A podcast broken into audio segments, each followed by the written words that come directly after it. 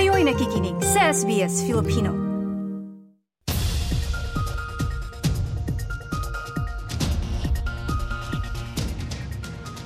Inilunsad ng Perth Mint ang panibagong lunar coin series nito. Ito'y kasama ng matagalang kampanyang pagsisikap na, pag, na palakasin ang pakipag-ugnayan ng Australia sa China. Year of the Dragon ang tema ng Lunar Coin Series na takdang magsimula sa Pebrero na darating na taon. Naniniwalang Perth Mint na magiging popular ang Dragon Coins, ginto, pilak at platinum na ilalabas sa iba't ibang laki at halaga. Ang detalye sa ulat ng Western Australian correspondent na si Christopher Tan na isinalaysay sa wikang Filipino.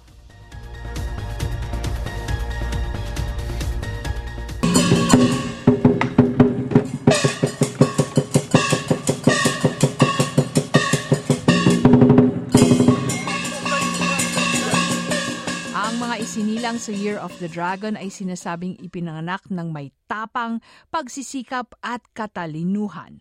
Sa may isang dosenang zodiac animals, ang dragon ang pinakapaborito sa kultura ng mga Chino. Si Neil Vance, ang general manager ng minted products ng Perth Mint. The Year of the Dragon is the most auspicious year of the lunar calendar series and the most popular with our collectors and investors all around the world. I think a lot of these coins will sell out very quickly, judging by the wholesale demand we already have. Ayon kay Neil Vance, ang 2024 na Dragon Coin ay inaasahang magiging popular sa marami mula iba't ibang bahagi ng mundo matapos ang natamong tagumpay ng inilabas nito noong 2012. We have collector coins and we have investor coins. So they range from 120th gold right up to a 10 ounce gold and a half ounce silver right up to a 10 kilo silver.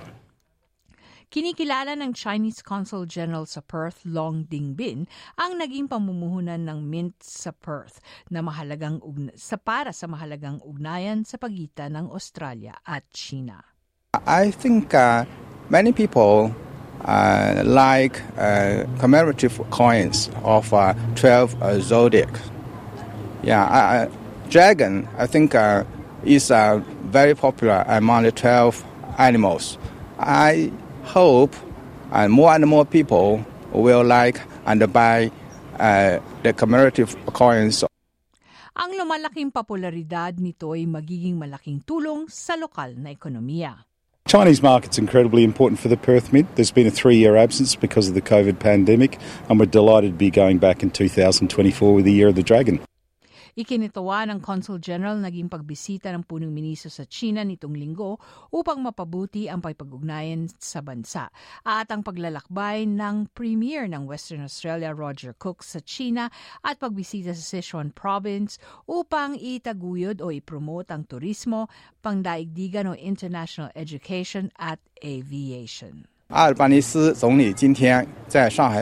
This means our two nations are going to have an even better relationship, and with that, it will benefit the people of both of our countries.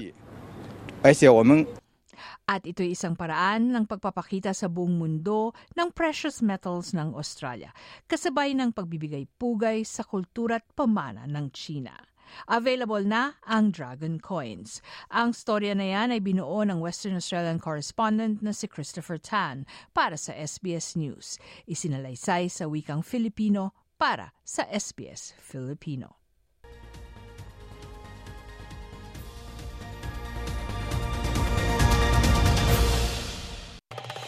Nice yung bang makinig na iba pang kwento na tulad ito?